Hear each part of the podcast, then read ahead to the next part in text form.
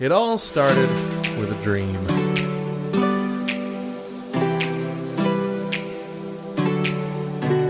This is so stupid.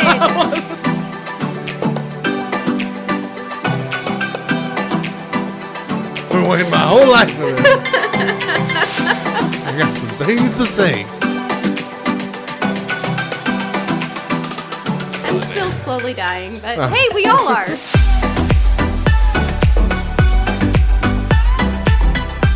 Good morning, Back Row Radio. I'm Matt, And I'm Hillary, and you're streaming the Morning Side Hug. completely loving, socially awkward, and decidedly Christian. We are a Back Row Morning Show exclusively on backrowradio.com. On today's show, struggling to get pregnant. Plus the latest news, random facts, and more. But first, today is what is today? July 27th. Goodness gracious! Hey, just just in case you haven't noticed already, that that's not Mo talking. Yeah, I already introduced myself, Uh, Matt. I said Mo I'm is, Hillary. Mo is on vacation for a couple weeks, and so uh, you know, luckily here at the Morningside Hug, we have no shortage of people willing to jump in and fill in for Mo when she's gone. and yet, And I'm uh, here. we have we have a list, and and since Mo was gone, we invited the top of the list to come in and join me today. and everyone but said that no. person couldn't be here, so Hillary is here. Stepping on my joke. Now today is uh, July 27th. We're almost done with July, and we have a holiday to celebrate. What do we got today? Today it's take your houseplant for a walk day. to, to oh. I'm going to tell you about that, but first, I'm going to awkwardly pause. No, I'm just kidding. Okay, take your houseplant for a walk day is is for enthusiastic plant growers to take their plants for a walk to get additional sunlight during summer days and also to make them meet the surrounding environment. That's not weird. Sure, it's a weird day to observe. It That's- is weird. It is weird. It is weird. I didn't read this. It's okay. It is believed that the changing of the environment is healthy for the plants because plants have a sense of knowing the surrounding. That's also weird. this day provides opportunity for you to bond with your plants. Also weird if you're bonding with your plants, but hey, I bonded with coffee this morning, so it's fine. On this day, throw your shyness away and become a proud plant owner and stroll your plant through the streets, parks, etc. Put know, them in a stroller. I don't care. Given given the the state this year has produced, if I Yeah. saw somebody walking down the street carrying a giant fern, I wouldn't think anything of it. Me neither. Be like, "Yep, that, makes, makes sense. sense. to me." Yeah. It's 2020. Nothing means anything. So it's been a minute, Hillary, since you've been on the show. Um, probably two or three. on two yeah. or three minutes. Two or three. Uh, lots happened, we'll get into the most important thing that's happened since uh, later on in the show. Has But it literally been that long? I believe so. Oh my gosh. I mean, it's like been a four long minutes. time. Yeah, four entire minutes. Um, but beyond that, what else is going on in your life right now? Um, you know, things and stuff. Uh, Literally nothing. Just I've I mean since quarantine has started, I have been home since March, so that's nice. Going a little crazy. I honestly didn't know what seven o'clock in the morning looked like until today. Since then, Since then, yeah, like Before then, you- you beforehand, yeah, up regularly. I knew I knew all about early morning stuff, but but since mid March, when school got can't well, not- I mean, yeah, went all online, yeah, and then summer break. You're not exactly a teacher. What are you? What's I'm an it again? educational assistant. Educational assistant. Really, I'm a glorified babysitter, but my job is literally the best, so I'm okay with it. Okay, cool, cool. Yeah, well, because they're high school students, Right. So they just they come into the classroom, they sit down, they do their work, and I say every once in a while, "Put your phone away," and that's it. I mean, that's really all I do, and it's awesome, and the kids love me. All right, cool, cool. Well, uh, I mean, really, the only thing that's special that's really happened in your life lately Mm-hmm. is something that we can't talk about yet because it's the main topic of the show. It is the main topic. of the So show. we're gonna move on. suspense. I know it's killing you, even though we literally told you earlier what's going to happen. Uh, let's see. Let's throw an audible here because nothing really has happened in my life either lately that these people don't already know about. Uh, let's Wait, see here. you have a life? Did you tell them about your new car? Har har. Uh, no. I have a new old car. New to you. I bought a 2005 Honda Pilot from my pastor. It's got 200,000 miles on it, And air conditioning. but it has air conditioning, which my car does not. So let's do uh, let's do an ask us anything here. That'll that'll be a good way to get to know you a little better for those of our listeners who are new to the show. True. Okay. What were you really into when you were a kid? Like kid is in like below 12. Yeah. Betty Spaghetti. What the heck is that? It's like a Barbie, but she's got like spaghetti limbs and like spaghetti hair, and you could like What is spaghetti hair? like her hair oh, What was it like? Literally looked like styled spaghetti. like noodles, yeah, and and her- then and then you could like move her limbs and stuff to like pose her and whatever. okay, so her limbs were mm-hmm. not made of spaghetti. No. but they were yeah, and so like when I was rubber posable Yeah. kind of things. Okay, when I was a kid, my mom actually got me the like Betty Spaghetti hair salon kit, so I could like change her hair color, but it was only like with water, like hot water would change it to a different color, and then it would change it right back. But my gosh, did I love my Betty Spaghetti? how have I never heard of this? Oh man, look it up. I'm sure. I, I mean, I'm sure I heard of it when I was a kid. But you weren't a but girl. I wasn't a girl, so I didn't pay attention. You're still not a girl. the only like girl toy I remember commercials for uh, from when I was a kid was Polly Pocket. Ah, you yes. remember those? I do. Yes, I Those were of those. intriguing. Yes. And they tried like a boy version, and it Did wasn't. they? I mean, it wasn't Polly Pocket. It was a completely different themed, but it was that exact style, like a little clamshell, yeah. like it was like you know monsters or something. You know, you're like opening a lab or whatever, and you have these tiny little monster figures. You It was really around. difficult to yeah. like put those clothes on her. And they because they were rubber, the the Polly Pocket clothes, so you would just kind of like. Anyway, it was difficult, but still fun. Betty Spaghetti, look it up. Wow. Okay. True story. Uh, let's see. What's the strangest dream you've ever had? I once had a true story. I had this reoccurring, probably from the time that I was 10 until, you know, a few months ago, whatever. Every once in a while, I will have a dream that I'm on a life raft floating in the middle of the ocean. I fall out of the life raft and into a shark's eyeball where there is, I'm not kidding, where there is like an evil genius and a whole bunch of people he's holding hostage and he's talking about how he's going to take over the world with his mechanical shark. I don't know how it works because then I wake up. but since I was super young, I have had that dream. Seems like a movie that needs to be made. Right? An accidental James Bond type character Yeah. just falls into the middle of this plot and has to figure out a way to solve it. It was, I mean, Brilliant. it's strange. the ocean. But yeah, that's the weirdest dream I've ever had. And it happens at least once a year, if not more. Wow. But When I was a when I was a I guess seven or eight year old, uh, we had a we had a like a big pool when I was a kid, like one of those Lucky. like really big Hmm. rectangle pools with like the thirteen foot deep deep end Oh, kind dang. of thing. Yeah. that's nice. And I would have a dream that I'd be swimming in there and then suddenly I'm surrounded by like sharks and piranha and electric eels and all this kind of thing, like everything terrifying. And it's so big, like I have to swim to get out, but I'm in the middle of the pool and it's a long swim when you're surrounded. You know, I'd have that nightmare. And I had it two times in like a two month period. And I told my older brother, who was 10 years older than me and liked to torment me Yeah. about it. And he said, Well, you know, if you have the same dream three times, it comes true. and I was terrified. And then about a week later, I had that nightmare again, and I did not go into the pool for the rest of that year. Even though, you know, I even had the thought process yeah. of there's no real way sharks could just appear while I'm swimming. But, You never know. but what if? This is the one time. Yeah. uh, all right, last one. Uh, how often do you stay up past 3 a.m.? Never. Your whole life? Okay, so like in the last 10 years, never. But beforehand, all the time. Why would you stay up that late? Oh, you know, Netflix was a new thing. Gosh, you're younger than me, and I don't like it. I'm not that much younger. 10 years ago? 10 years ago, I was how you were- 20, I was 19. right, and Netflix was a new thing, and I'm like, Right, yeah. I was already But those were like full on adult before Netflix was a thing. that's that was when you had to uh. like get the the DVDs sent to Oh, your you know what? Yeah, that's true. I forgot Netflix started that way. Yeah. But So- yeah, when Netflix started doing the DVD thing, I was still going to Hollywood Video.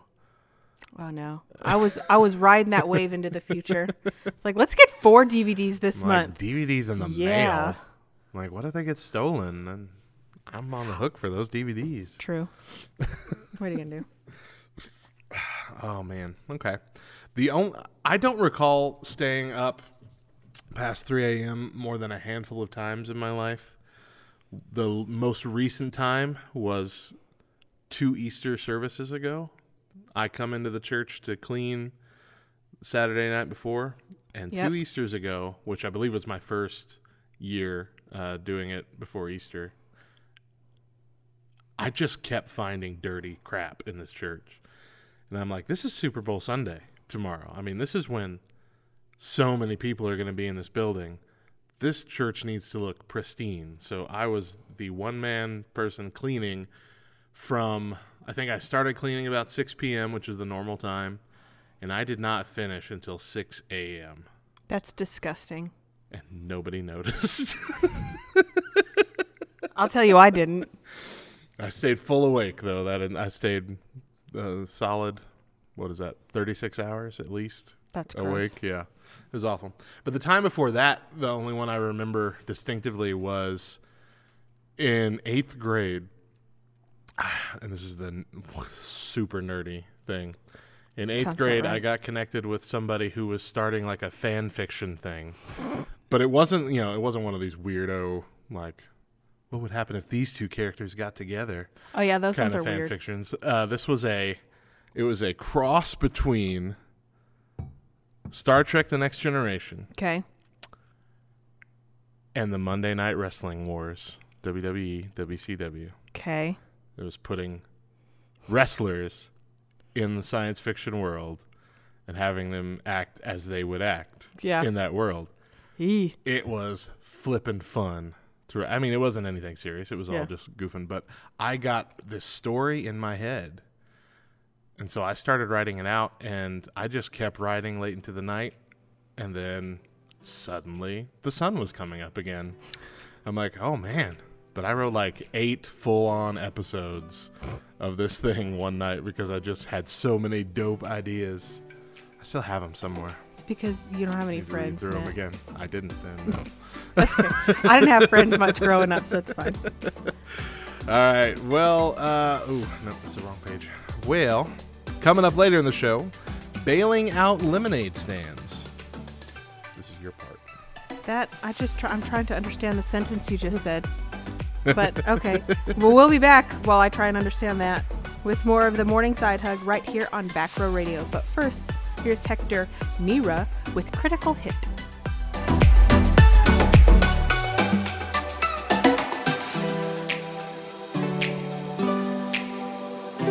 Hey everybody, welcome to Critical Hit. I'm Hector Mirai with Faith and Fandom, and I just wanted to share a quick thought with you.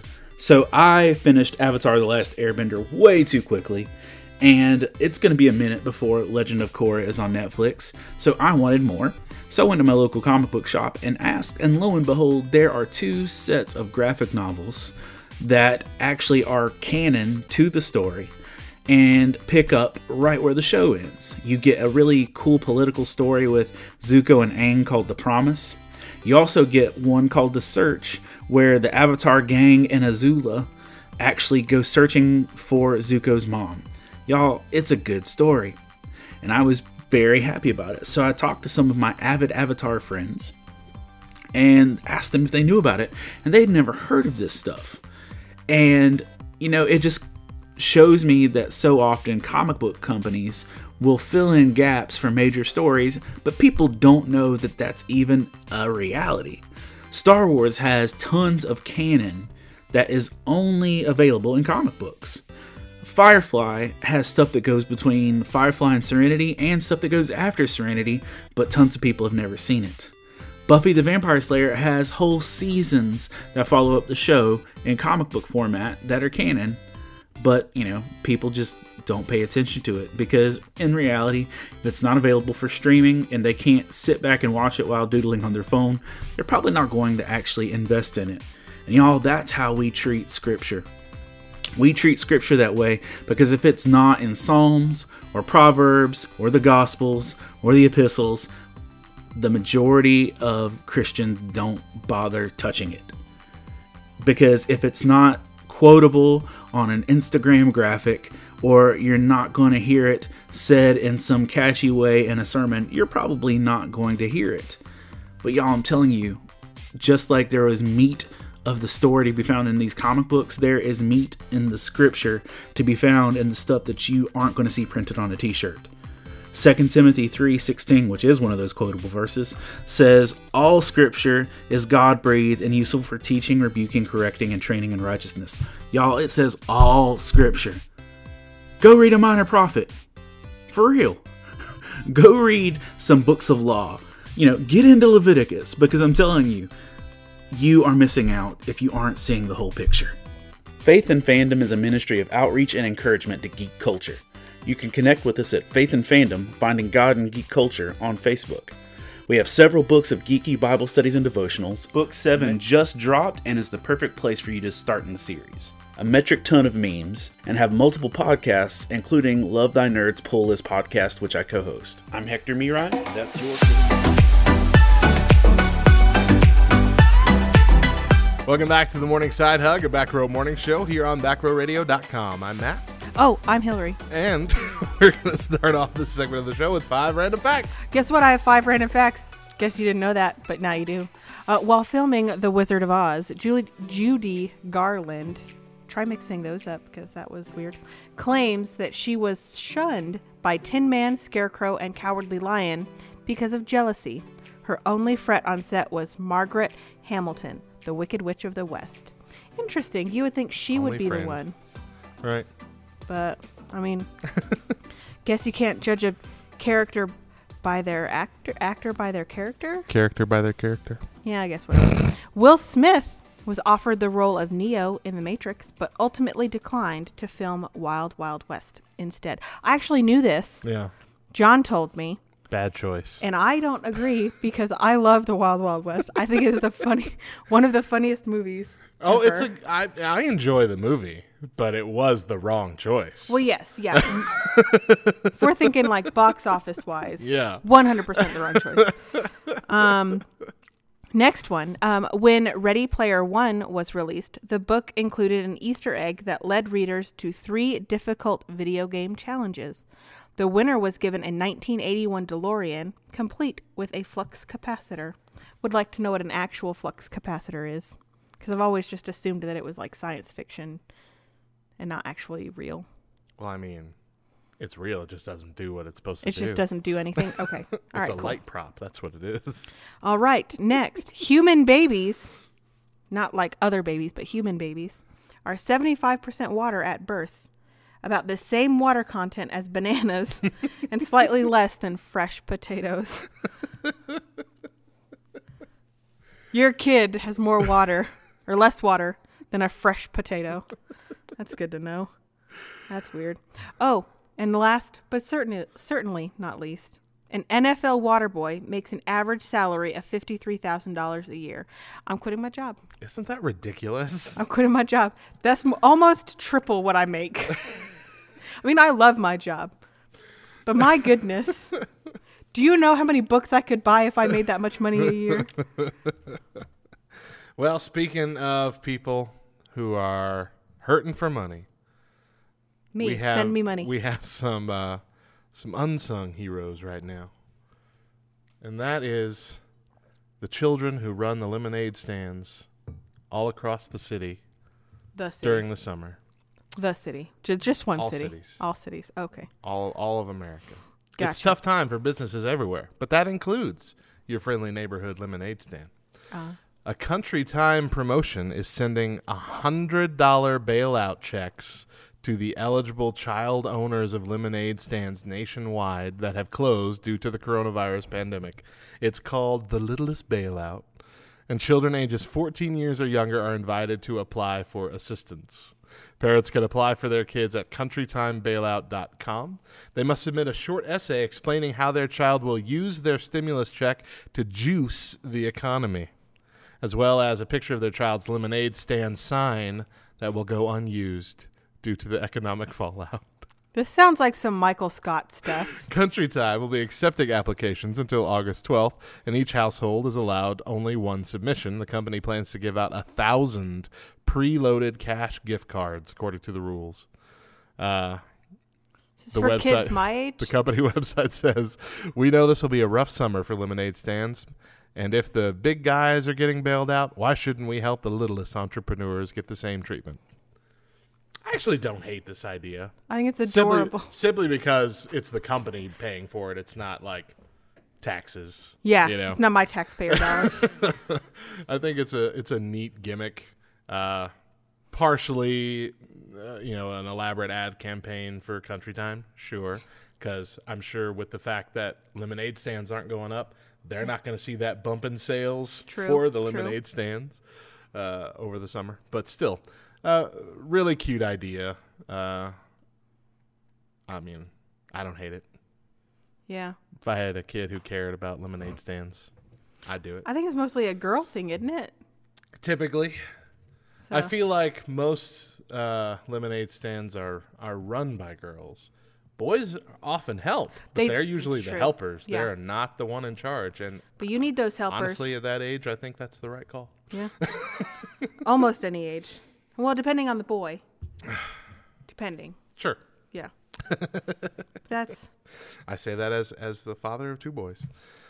and I say that knowing your two boys. like Eli would be a great helper, great helper, but you couldn't just sit him there and say, "Sell this lemonade," because Right. he'd get real bored and he'd be like, "No, I'm gonna go, I'm gonna go find some toys and play with them," which is fine, makes sense. I'm more thinking about hygienic wise. Like I'm fine with him like changing out money. I don't want him making the lemonade. I don't want that. I don't want to drink that. Uh, well, yeah, I guess there's that. That's all right. It's like that. What was? I think it was Monk.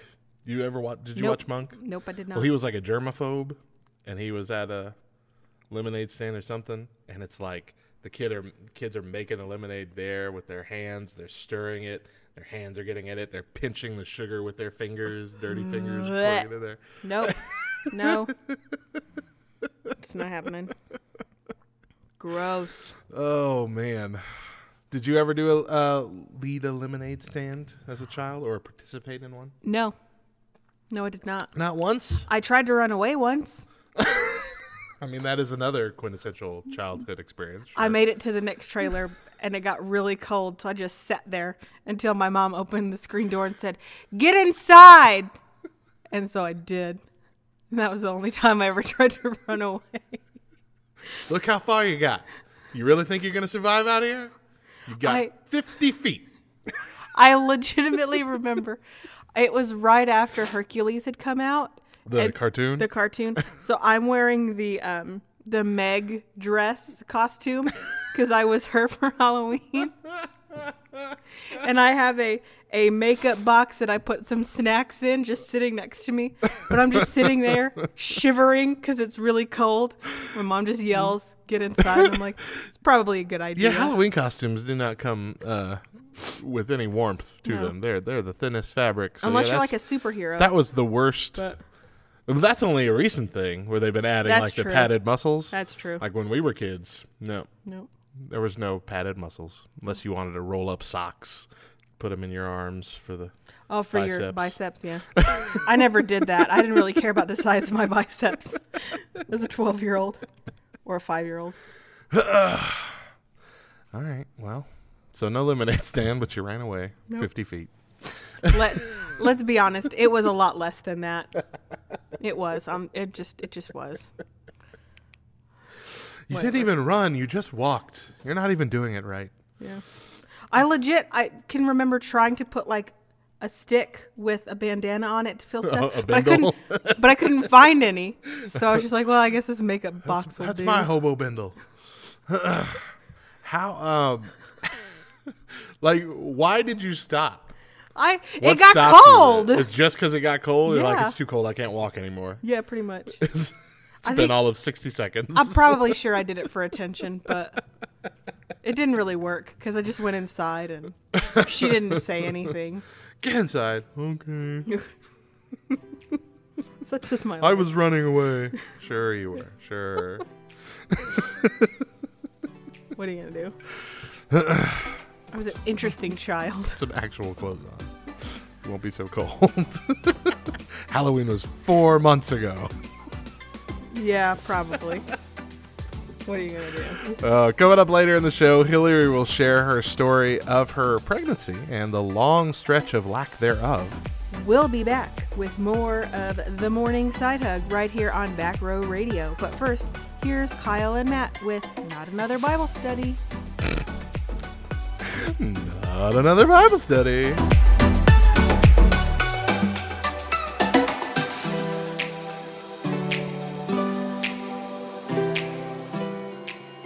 Therefore, through him, let us continually offer up to God a sacrifice of praise. That is the fruit of lips that confess his name. Kyle, that is Hebrews 13 15 in the CSB. And you see, Rebecca and I used to have baby monitors in our girls' room. We always knew, though, when one of our daughters was awake, Olivia, uh, when this cute little sneeze would come out right at 6 a.m. every single day. And shortly thereafter, after that cute little sneeze, her allergies were replaced with praising. In a hushed tone, Olivia would sing hymns, praise songs, and occasionally a song called Let It Go, the latter of which will be forever etched in my mind. An earworm for sure. If only, though, I could wake up that happy. Kyle? Yeah, you know, a song that both of our churches sing and, and a lot of other churches sing as well is called 10,000 Reasons. And and the title enough, eh, the title itself is reason enough to share here. We have many reasons to praise the Lord. And we should should not limit our praise to Sunday alone. God delights in our praise. He doesn't need it, but he certainly deserves it. And so in these troubling times, uh, may we not forget to praise our sovereign Lord continually. And get this, we can do this. We can offer continual praise and prayer because of Christ. Because of his work on our behalf, we can come boldly to the throne of grace in prayer and in praise. There's something special about that, isn't there? We would also love to spend time with you. You can find our podcast, Not Another Baptist Podcast, at notanother.baptistpodcast.com.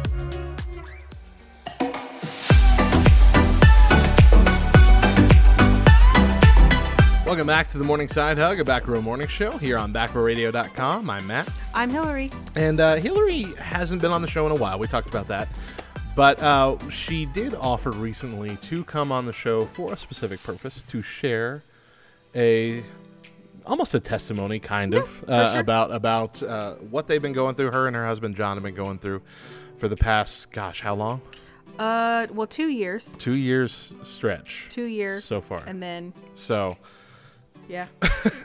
essentially, the uh, the the the simplified version of the backstory is that they struggled to get pregnant for a really long time. Really, really long time. Actively tried. Yeah. Um, I'll I'll share some like statistics around this as the story goes on, but I'll let you go ahead and start telling the story. Sounds good. Well, um, John and I were before we got married. We had decided, you know, we're gonna wait a year. You know, we want to get used to being married. We want to get used to each other, learn some more things because you learn things while married. Like I'm still learning things. stuff. Um, I mean, I think that's a good idea It- for I- every yeah. couple. Too many, especially Christian couples, get mm-hmm. married and get pregnant right away. Yeah. Yeah. But it was important to John that we um, you know, really have that time together to, you know, Yeah, I think a year is at least minimum. yeah. Like you should do at least a year. Yeah.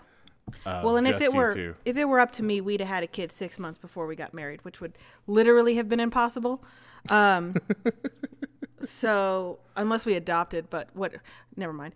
So um, we waited a year, um, and then we, you know, decided we're going to start trying. And I assumed because I feel that my call from God has been to be a mom and to like raise up a younger generation, not just my kids, but my help with my friends' kids Yeah. and, and all that stuff. So, Which you have done yeah. quite uh, quite well. Well, thank you. With several families, like well, Mo's for one. Yeah. Uh, you you have. Is it? It's not nannied them, but it's. Eh, yeah. We hung out for a summer. I was You're- their chauffeur and we did stuff. and it was a great summer. Yeah, it was a lot of fun. yeah. Um, but we decided, all right, we're going to start trying. And I just assumed it would just kind of happen real fast because for a lot of our friends, it happened real fast. And it didn't. Um, we tried for a year, and that was a very heartbreaking year. And it just got harder month after month after that. Um, so I talked to some friends. Well, really just one friend. I talked to the school nurse because she's funny and she knows things. Shout out Nurse Julie. Um, and I told her, I said, you know, what what can I do? She said, well, go see a woman's specialist. I said, all right, I'll do that. Why not? Um, and so she referred me to one of her friends who works here in town. Um, and luckily, when I met her, she said, This is not an infertility issue, which is something that I positively love. Just because a lot of times, especially in my mind, I thought, well, it's not happening. I'm there must be something wrong with me. I'm infertile. There's something wrong with me. yeah. So she just said, really, you've had 12 opportunities, and right now you just haven't, it just hasn't happened 12 times. That's it. And that really put things into perspective for me, which was great. So we decided to try something called uh, a medication called Clomid, I believe is what it's called. And it was supposed to just shut down my reproductive system and then kind of kickstart it again A reboot. a reboot, if you will. Yeah, turn it off and then turn it back on again. and it was supposed to help um, to help me ovulate, Yeah. which I thought, hey, this is perfect. Maybe this is exactly what I need. Um, but that medication put me on my behind. Just, I was a emotionless zombie for th- for two days, and I, John actually made me stop taking it because I just, I was blank in the face. I didn't want to do anything. I was just, it was awful. Um, and then coming off of that was difficult. But all the while, we're still trying. We're still praying. You know, we we want this. We want this. Um. So in March of 2000, what year are we in? 20. So March of 2019, I started a different type of medication Okay. called letrozole. Pretty much did the exact same thing, but it was a lower dose. Okay. And so it didn't do the same. And it didn't do anything. Like Good. it I didn't feel any effects and it was awesome. And I thought, this is it. Cool. No, that wasn't it. Um, and so we tried again from, you know, March until December and nothing. I had blood tests done. I had all of these things done to try and figure out what the heck was going on. Because this is something that John and I have wanted really since, you know, we got together and we talked about kids and all that stuff. yeah. And I've been I've wanted to be a mom since I was 12. Yeah. You know, I mean, a, most little girls do want to be moms. So it was heartbreaking. And we finally actually saw a specialist who said, I recommend surgery, you know, to go in and figure out what's blocking you. Maybe there's a blockage. Maybe you have a bad fallopian tube. I don't remember what he said. He just was naming off There all of things. these There are there are slight possibilities here Yes. and there that some tiny thing is wrong that we Mm-hmm. just need to unkink. Yep. Pretty much, yeah. He said that they were going to go. kink in the hose. Yeah, and that's exactly right. He said that they were going to go in and just kind of see what was going on, Yeah. and if there was a problem, they'd fix it right then and there, and then we would kind of be on our way to continue this journey. And I can remember looking at John and thinking, I, I, I don't know what to do, but I'm terrified that there's something wrong with me yeah. you know, because I know so many women that have been unable to have biological children and so they adopt, and there's nothing wrong with that. I would never look at a woman who's adopted a child and say, "You're not a mom." Like those, those are moms. Like if you love a child, Yeah. like that. That you're you're a mom. And and I would I would assume that that would also that would also come with the fear of if there is something wrong with me and then I do get pregnant, what is the likelihood Yeah. that the pregnancy is going to survive, going to be able to make it all through? Because we also have a friend who struggled with that for, Yeah. uh, and she didn't tell everybody how many times this happened until really recently when Yeah. she finally started opening up about it after now having I think three kids, two or three kids. Mm-hmm. Uh, but there were five miscarriages And that's even to even to go through that that many times and be willing to keep trying Mm-hmm. Yeah. is a rough thing but i can i i can't imagine yeah. the fear that that would be running in the back of your mind Mm-hmm. through all this man Yeah. And I mean, it, it, I got to a point where it was the only thing I thought of. yeah What's wrong with me? You know, I actually started seeing a um, a therapist in Lubbock, which I I highly recommend because a lot of times, anytime I talked to a friend that had two or three kids or whatever, they'd always say, "It's gonna happen. Yeah. Don't worry. It's fine." And you know, when you're on the other side of it, yeah, you know, you know it it's going to happen. But when you're in the thick of it, hearing it's going to happen just makes you want to punch somebody in the face. sure Because it doesn't get easier. It doesn't get less hard. You don't feel, you know, less heartbreak when, you know, it's another month and the answer is no. yeah Um, So John and I decided we're going to go ahead with the surgery. We're going to schedule it and we're going to figure out what's going on. And if they say something like the worst thing that we can possibly imagine, we're going to get through it together. Um, so that was scary. So we scheduled that, and I had to wait another month and a half for that surgery.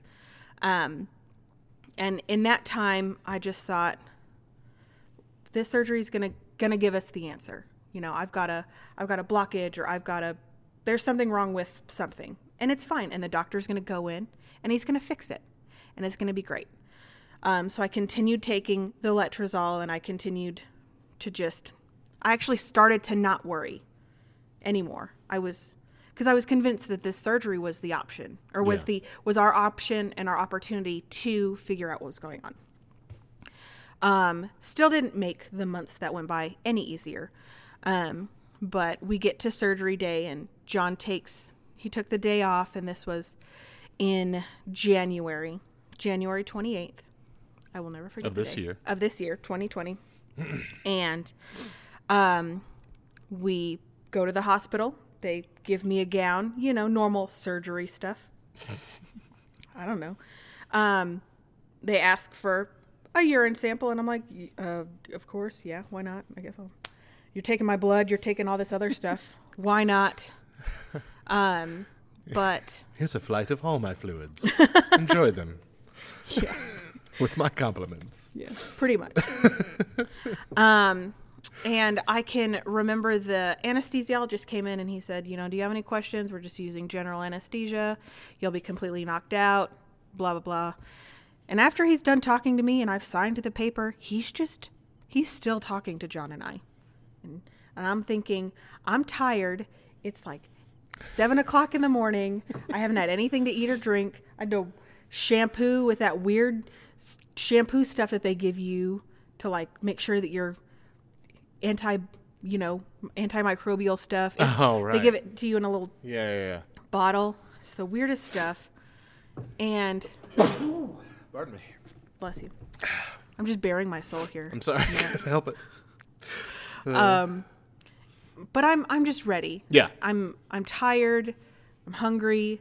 John's probably done, you know, and we're just waiting. And this guy talks to us for about 20 minutes about almost anything. And I'm thinking, I want my IV and I want to go to sleep. That's all I'm thinking. Um, which to be fair is not much different from your your standard that's true. uh, Besides, besides that, I want to go home. i want to go home I want to go home. I wanna be asleep. I just, I just don't want to do this. Um, so the doctor walks in, and I'm like, "All right, here we go. This is great." And he said, um, "I have good news, and I have good news." And I'm thinking, "Yeah, the good news is you're going to knock me out. and you're going to fix me. and he said, The good news is you don't need this surgery because the other good news is you're pregnant. And I said, Shut up. At the same time, John goes, Are you serious? And the doctor said, Yeah, we ran the test twice. You're definitely pregnant. and I throw my hands in front of my face and I just start bawling. Yeah. And John does almost the exact same thing. He's sitting in a chair, you know, five feet to my right, and he's just absolutely in hysterics, Yeah. crying. And then he walks over to me and he hugs me and he kisses me. And um, once we're all kind of done with that, we look at, at the doctor and, and he said, you know, I'll, you know, you don't need this. Um, we're going to go ahead and Clearly, we're canceling this. we're going to go ahead and discharge you. Um, I want to see, I want you to get a blood test on Friday, come back in um, to our office on Monday to talk about your results. But, but congratulations. And Yeah. I just, I looked at him like, "E- excuse me?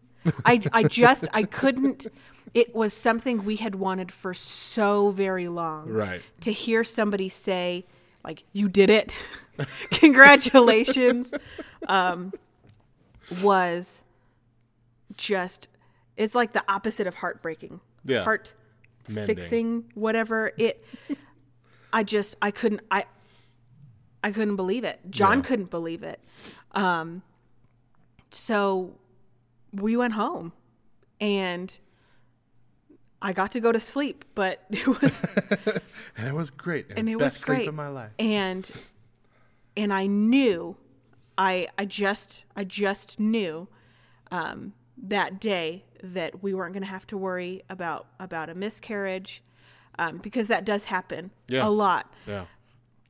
um, I, I wasn't worried about anything else because I knew that this was God saying, You put it in my hands finally, you idiot.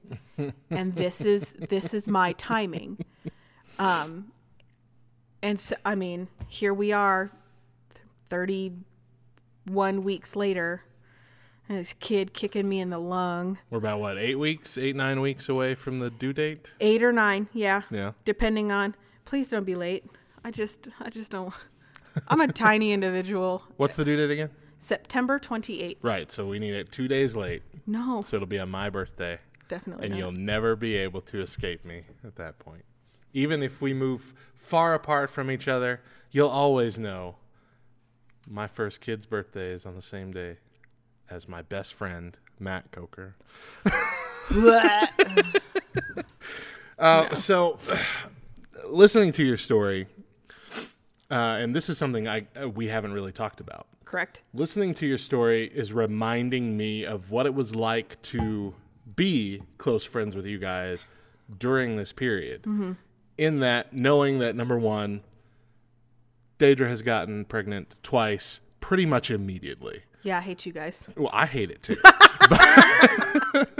I would like for it to take a little bit of time. But just one month or two that's all i'm asking But uh, you know, knowing that, I mean, it almost comes with a kind of a sense of of guilt talking to you about it, because for that exact same reason, we don't want to be the couple that's just like, it's gonna happen, it's gonna happen. You know, we were worried for a, a week and a half too, but it happened.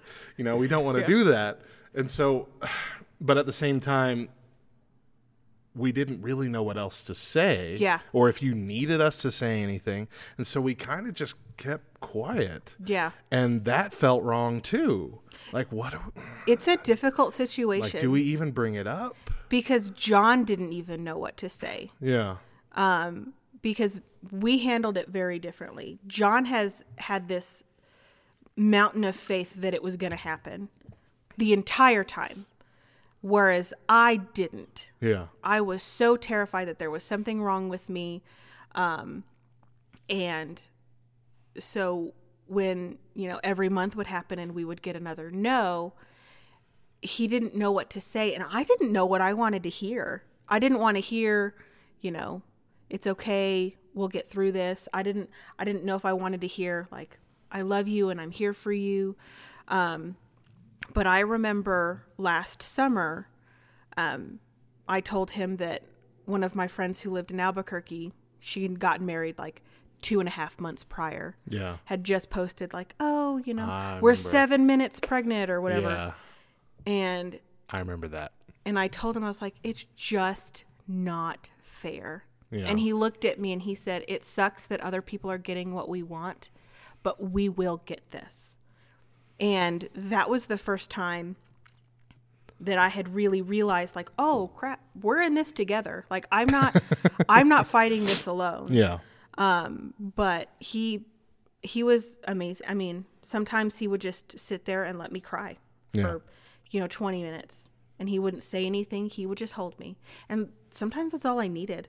But as a friend, like I don't know. Yeah. It's it's it's a really difficult situation to be in when you really want to Yeah. encourage you and and everything, but again, like you said, the longer it went on, every month that that pain started to get worse and worse. You got a little bit more bitter about it each time. Mm-hmm. Yeah. and you're like, "Ah, maybe we should just n- pretend like nothing's happening and just don't bring it up. Talk to her about everything else. So we would be like at CR, we'd be on Thursday night and we'd be watching a testimony or whatever, and the testimony would mention getting pregnant or having a kid. Mm-hmm. And every time that happened, I'd be sitting across the room going, Oh gosh, I hope Hillary's not paying attention to this one. I just don't want to remind her Yeah. of the situation. You know, that's what I'm Yeah. thinking in my head. I'm like, "Oh, do I need to start screening these so we don't have any kids as a part of the testimony? Because it, I know it was painful. I know Mm-hmm. you went through a, a Mother's Day service here where that was painful Yeah. to go through, just sitting in there knowing how much you wanted to be one. Yeah. And we were all feeling that for you too. Like we all like, man, this has got to suck for her right now. Yeah. You know, but there's what can you know what can you do? And I don't Mm-hmm. know if that there's there's really anything anyone could. Yeah.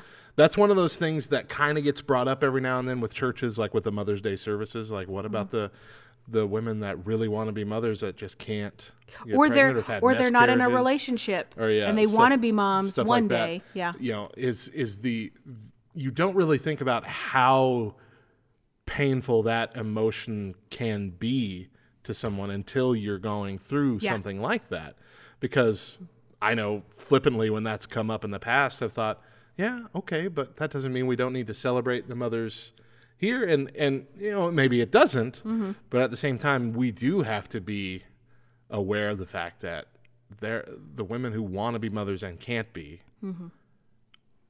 that pain is is unimaginable Yeah. uh, and it's not just mothers of course the fathers too uh, i'm not sure if john has told you this and- or but he said anything goes so i'm going to share it too All right. there were many times over that course where y'all were waiting that he came and talked to Yeah. you know me or some of the other guys and just bared his soul that he didn't want to unload on you and Right. add to the other things which was the right thing to do um, And it, and it makes sense because he doesn't want to make it seem like it's my fault. absolutely So yeah, I totally yeah. I'm yeah. and you know it's he he he did what i think all husbands want to and should do try and be as strong as possible for you yeah.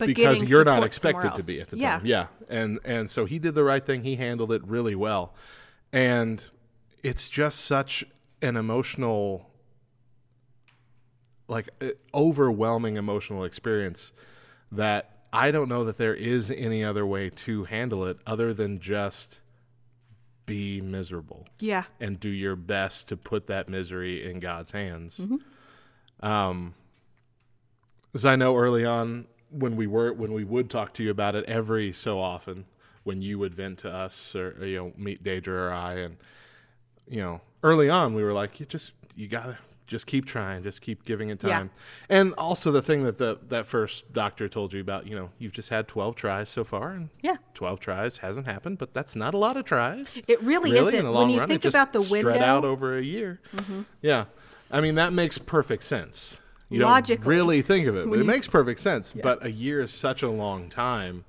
of trying already Yeah. that it feels like every day is a failure. Yeah. every day is a failure. Every day is a reminder. Um but yeah early on we were saying yeah you just got to keep trying. You just got to you'll get there uh, eventually. Some people have a harder time than others that kind of thing. Um, but eventually it got to the point where we're having to consider Okay, God is holding this up for Yeah. some reason. And so I remember I think the last the last consolation that I came up with was just I have no idea why Mm-hmm. you know God is delaying this. Just try and trust for that it's for a reason, and that's all I could give. Yeah. and it might be true. Uh, that might be exactly why. And, you know, God might have been working on you a little bit. Oh, yeah, uh, in trusting definitely. in Him Yeah. working on John a little bit in you know patience or learning how to care for you. There's a whole lot Mm-hmm. that seems obvious now that God has grown you. Oh, definitely. and probably a Yeah. whole lot more to come. Uh, but maybe those were things that needed to happen. I feel like that happened in, in Deidre and I's marriage for different reasons, different Right. you know, in different uh, areas of our life. Uh, a lot of things that God had to grow us in as individuals and as a couple. Um, and it was a lot of painful garbage It was. for Yeah, a long yeah. time. But I think we came out better for it. I think we were ready to have kids when we finally did, and Yeah. you know we waited a long time compared to you. We waited, Well, y'all got married at like 12. So but yeah, it we makes waited. sense that you waited. We waited. I want to. Say what is that? Eight years. We waited eight years uh, to start trying, Mm-hmm. and I'm glad we did. But that must have been difficult for you guys on the opposite end because you consciously decided to wait. Whereas, you know, some people would look at you and be like, You're young, you're married. Why don't you have kids? We consciously decided to wait, but at the same time, I don't think we planned on waiting that long. Right. Yeah. um, problems just kept kind of arising. Yeah. Uh, mostly on my end, but still, Yeah. you know, thing things popped up, and thing in our life stretched out further and further than we wanted it to start. Pretty Right, much, you yeah. know, and and uh, while that wasn't our ideal situation. It definitely put us in a better headspace to be parents. for sure. Um, so I am grateful to see how much y'all are pulling out of that already uh, in your story, and it's and it's and it's not just in you sharing it here. I mean, it's obvious. Yeah. In just the way that y'all talk and the way that um, you you've you've reacted to this change. You know, it, it wasn't a you got pregnant and you're like, thanks, finally. Did you really have to put us through all that kind of stuff? Yeah. It was a completely grateful moment Oh, yeah. at that point, everything that had happened wasn't something you were going to be bitter about. It made sense. yeah, It, it, just, was. yeah. Well, good. Now's the time. Thank the Lord. We're ready. Let's do it. And I think that's a difficult place for most people to get to, honestly, Mm-hmm. because it's easy to be bitter, especially when we're talking about in the faith community. The baby's kicking you right now Yeah. especially in the faith community where we it's easy for us to start blaming God because we believe God is Yeah. there. Yeah. We earnestly believe God is real, God is moving, God is active, and then we get to the point is why isn't God moving the way we think God should move right now? Yeah. And that's a that's an easy pitfall to fall into. Uh, the reason, one of the reasons anyway, that uh, Hillary wanted to share the story is because she knows that there are a lot of couples that are that go through this on a regular basis Yes. who probably need to hear that that it's not a a death sentence to the idea of you know having children Right. when it takes a, a struggle of a time to get there Well, and, and it's not even that. I think it's more that, you know, if we talk about it and we say, you know, this is what I'm going through and this really sucks, we're going to start to build a community of, of fellow believers that are like, hey, we're, we're in the same boat and you're right, it does suck. And you don't have to say anything to me and I don't have to say anything to you, but I'm praying for you. Yeah. And I'm praying that, that this will happen for you the way God wants it to happen for you. For the youth pastor I had growing up, for him and his wife, it was adopting a sibling set. And those kids, I kid you not, look just like their parents. Like just like my youth pastor and his wife. It's insane. yeah And it and it you look at that and you think that's God ordained yeah just like every other pregnancy, you know that that um, couples want, that is also God ordained. And so, you know, if if that's God's answer for you, then it's beautiful. And if it's something else, then that's okay too. But what's that verse? You can't heal a wound by saying it's not there. i think that's james no that's not that one Who knows? but it's one of those You said it on Thursday. i did yeah Um, but jeremiah something i think Um, but it's one of those things where it's like I'm hurting, and if I don't get to talk about it, I'm I might not heal. Yeah. And so that's kind of the driving force behind this is I, I don't want people to think that they're they have to be alone. Jeremiah 6:14. You can't heal a wound by saying it's not there.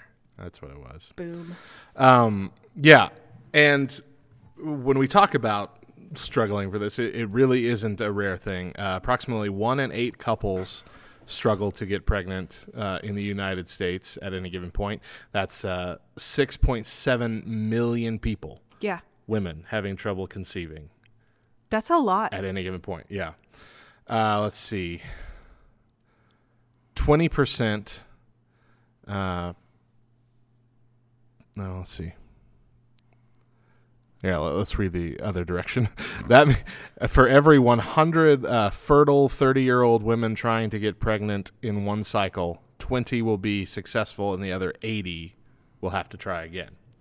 And so, looking at those odds, I mean, you have uh, essentially a one in five shot Yeah. of of conceiving each time, and the odds don't change the next time. It's not like okay, It's the same. That means five. If I do this five times, I'm guaranteed to get pregnant in one of those times. That's not how that works. Nope. Yeah, it's like I took a statistics class. I know these things.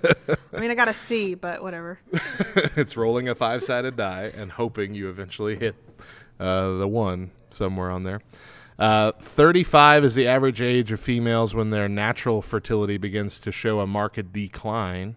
A woman's best reproductive years are in her 20s. By age 40, a woman's natural chance of pregnancy is less than 5%. Also, doubles increase, so that's terrifying. Doubles and multiples increase with age. Doubles and multiples? Yeah, so like twins, triplets, Oh. quadruplets, Ooh. all of that Dang it. increases. We need to get Deidre to have her last kid quick then. I do not want, do not want twins. Yeah. Oh man! All right, let's see. On average, when uh, a couple is struggling to get pregnant, thirty percent of the cases can be attributed solely to the female, as that's where the problem lies. Thirty percent solely to the male, thirty percent a combination of both, and ten percent unknown. So it's really, it's a toss-up as to who the problem could be, or if it could be both of you Yeah. at At- any given point. and at this Did point, John ever get? I know he we had, they had y'all uh, y'all had talked about it at some Yes. point of getting tested. Did he? He did. Yeah. And so he was perfect. And he was fine? He was perfectly fine. And so that that was scary because that was like, oh crap, it is on Right. me. That just yeah And I just think piled it onto you. that added stress because you know i'm i'm the one that's going to house the kid i'm the one that's going to you know take all of the prenatals and do all that stuff and so is it me yeah. um and that's scary when you think about you know this is the body that god has given me and and he gave he also gave me a desire to be a mother and now he's telling me that the body that he gave me is not going to help fulfill the desire that he gave me which also just shows to his glory that he can do whatever he wants to do and whatever he can do um, in order to make that happen. And sometimes that's um, adoption, sometimes that's having natural kids, sometimes that's being a loving person to your friends' kids. Yeah. Um, actually, something I learned about through all of this is there is actually something called um, snowflake adoption, which is um, couples can adopt embryos from from couples that have done like in vitro fertilization and stuff like that.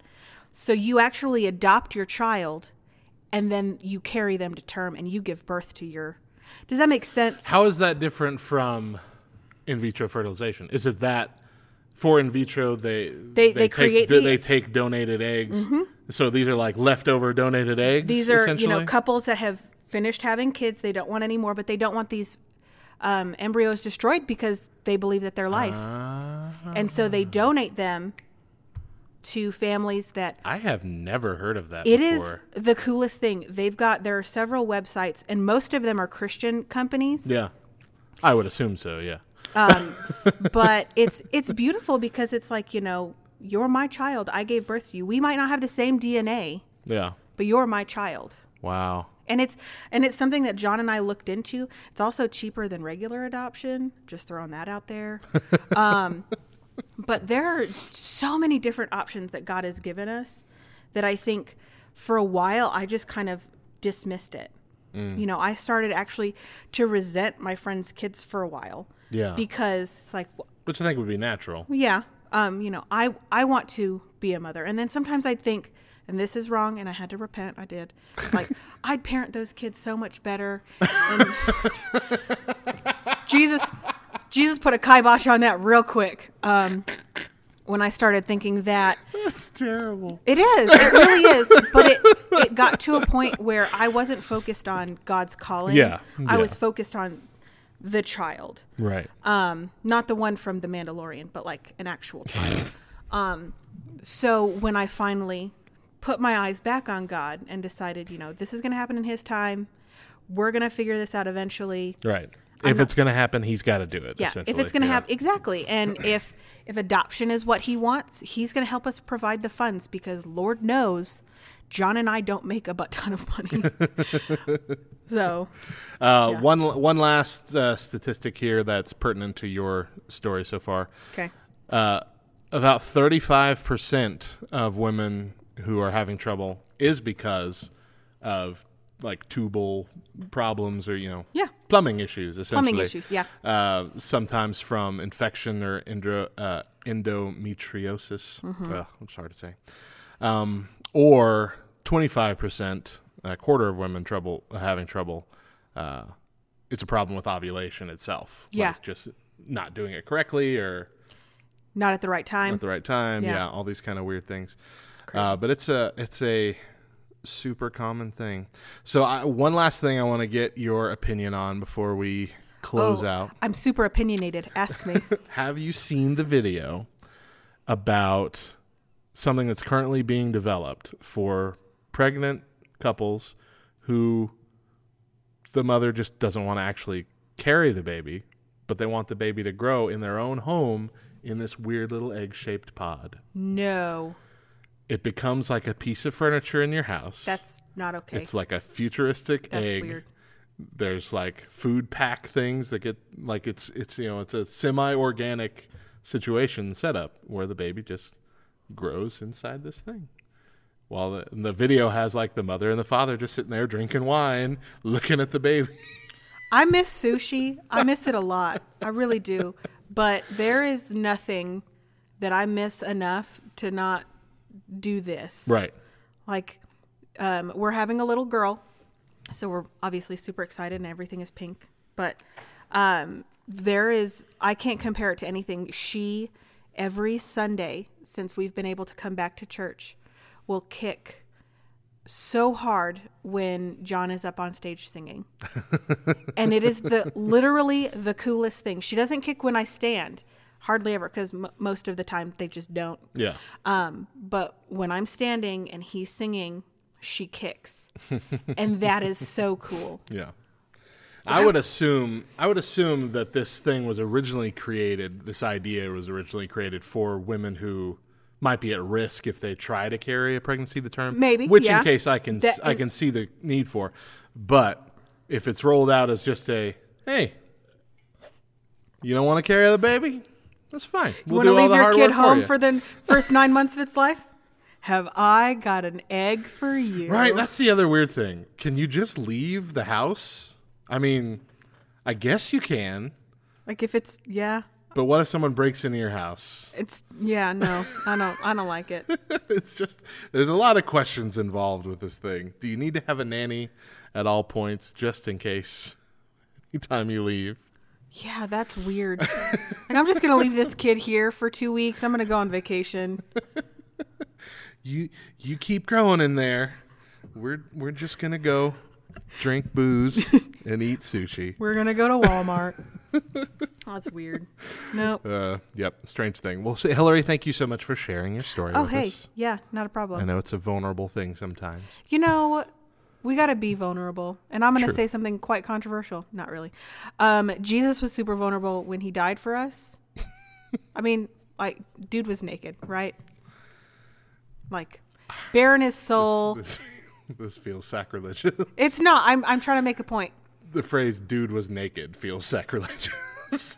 Our Savior was naked. Is that better? either way, you know, God has allowed me. I'm not going to say made me, but He has allowed me to go through this and Yeah. allowed John to go through this. And I believe that's for a reason.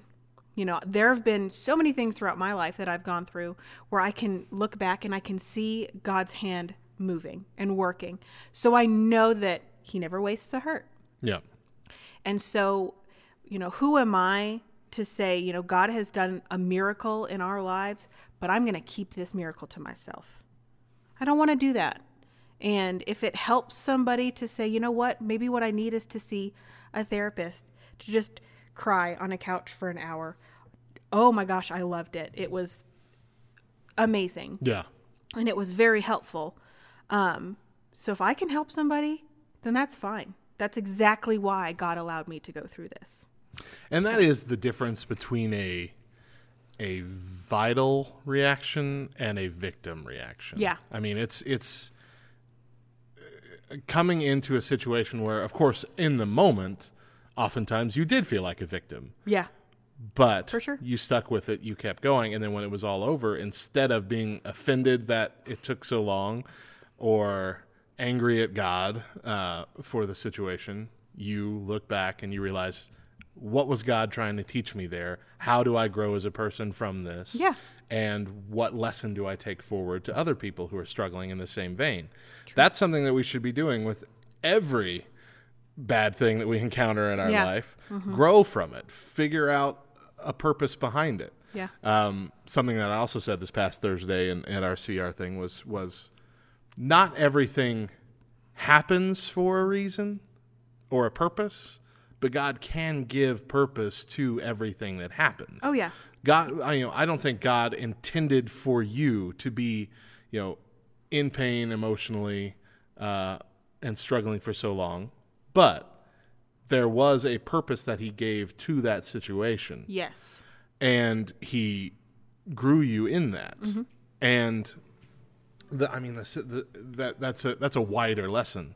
Uh, that's that's in, in every situation in our lives. Uh, not every bad thing that happens to us, not every unfortunate thing that happens to us, was because God's like, "Hey, let's do that today." Yeah. But you know, sometimes. But Yeah. God can take every situation that we've been in, every pain, every struggle, and say, okay, you had to go through this. Let's give it some meaning. Yeah. And uh, I think that's a good place to to be in, and a good place to stop. I agree with both of those things.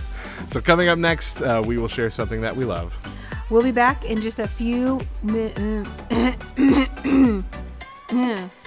We're going to be back in a few minutes with the morning side hug right here on Back Row Radio.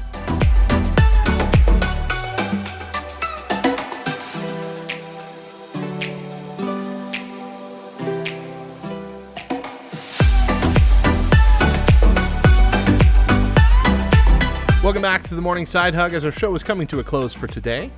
Um, but first, I want to share something that I love. What I love, I'm not going to talk about my kid because I just did that for a long time. Um, I love that baseball is back. We might not have fans in the stadiums. Did you have you watched any of it? Like literally, Yeah. a full game.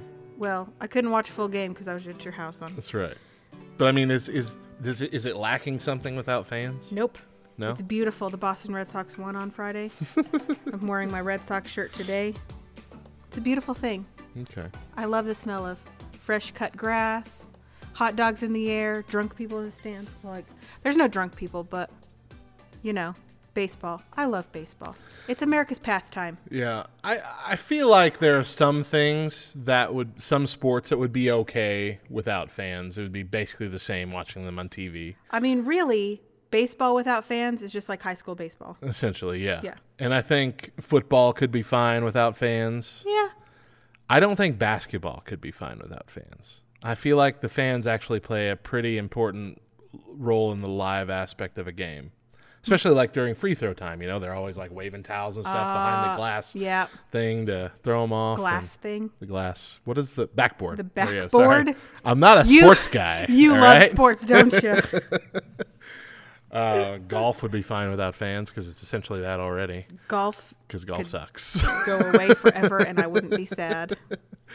Wrestling. It's fine. Not really fine without fans, I don't think. You know, here's the thing. little bit better with lately they've been like bringing out like the backstage people to be Yeah. Mm-hmm. around the ring and have a little bit of hooping and hollering but there's nothing like a like a huge pop when, Like when that. something unexpected The Monday Night. Raw right after WrestleMania. yeah It's the best Raw it's of supposed to be fantastic and this year it was Garbage. garbage. WrestleMania largely was garbage but given what they had to work with we were Yeah. impressed Yeah. but still It was nice because you weren't at my house for seven hours. well So I mean, I don't that. want to be there either, but I do want to watch WrestleMania with people. that's all right. Y'all are the only ones offering to let me in, so as long as I bring uh, cheese puffs. Yes. Those are allowed. Definitely. All right, well, let's close out the show with the Bible verse for today. Revelation 3 5. The one who conquers will be clothed thus in white garments, and I will never blot his name out of the book of life. I will confess his name before my Father and before his angels. Thank you for joining us. There is a Back Row Morning Show every weekday at 10 a.m. Eastern, 7 a.m. Pacific. Mo and I bring you the morning side hug most of the week, and Bubba and Anna bring you Church Nerds every Friday. Follow us on Facebook, Twitter, and Instagram at Back Row Radio. Join our laughter inducing Facebook community. It actually is really funny. I wouldn't endorse something that I didn't actually like. Um, Back Row Baptist Church by going to backrowbaptist.com. If you miss a morning show, you can subscribe to the podcast version of the Morning Side Hug on Spotify, Apple Podcasts, and most podcast apps, and catch up on our new Monday through Wednesday shows. Could you say that any faster? I've said it a lot, so If you love what we do here on the Morning Side Hug and at Back Row on Back Row Radio as a whole, we'd love for you to join our Patreon to help support us. Even a monthly commitment of $1 will get you access to everything on our Patreon feed, including nearly 50 exclusive Throwback Thursday podcasts, taste test videos, and early access to special projects and more. that's it for the show. For the next month or so, we'll be taking a bit of a lighter schedule with new episodes on Monday and Tuesday, a new best of on Wednesday, and Thursday will be a toss up. Might be another best of, a show rerun, or something else that was a total surprise. Like last week, we had our first ever Back Row Morning Show mixtape with the best of the quarantine, showcasing uh, some of our best discussions on the Morning Side Hug and on Church Nerds, uh, all in one show. Very fun. Uh, we will be back tomorrow. We hope you will too. Once again, I'm Matt. I'm Hillary, Remember that Jesus loves you, and I got a kid right here and in my in my in my womb. what's the name? I'm not telling you. And if you see us around, we love a side hug. Bye. Don't I hug me. trick you. Don't hug me.